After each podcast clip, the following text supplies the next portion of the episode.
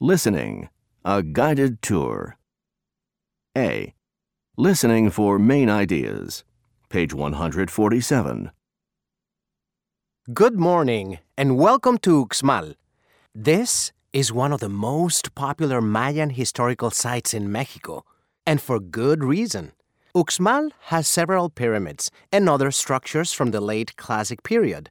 That's AD 600 to AD 900. I think they're the most beautiful of all the Mayan ruins. Maybe you'll agree with me after the tour. The guided tour takes about 90 minutes, but after that, you can stay here until closing time if you want to. Okay, let's get started. The first stop on our tour is this huge pyramid right behind me. It's called the Magician's Pyramid, and it's unusual because it has rounded sides. Most pyramids have flat sides. We don't really know the Mayan name for this pyramid or for any of the structures here at Uxmal. But there is an old story that a magician built this pyramid in one night, which is why we call it the Magician's Pyramid. We don't know exactly how long it really took to build the pyramid.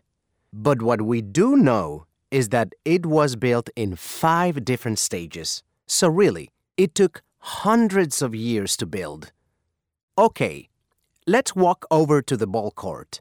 After that, we'll go to the governor's palace. In front of that structure is something very special. It's called the Jaguar Throne. As you may know, a jaguar is a wild cat, and you can still find a few wild jaguars today. Okay, so the Jaguar Throne looks like a jaguar with two heads.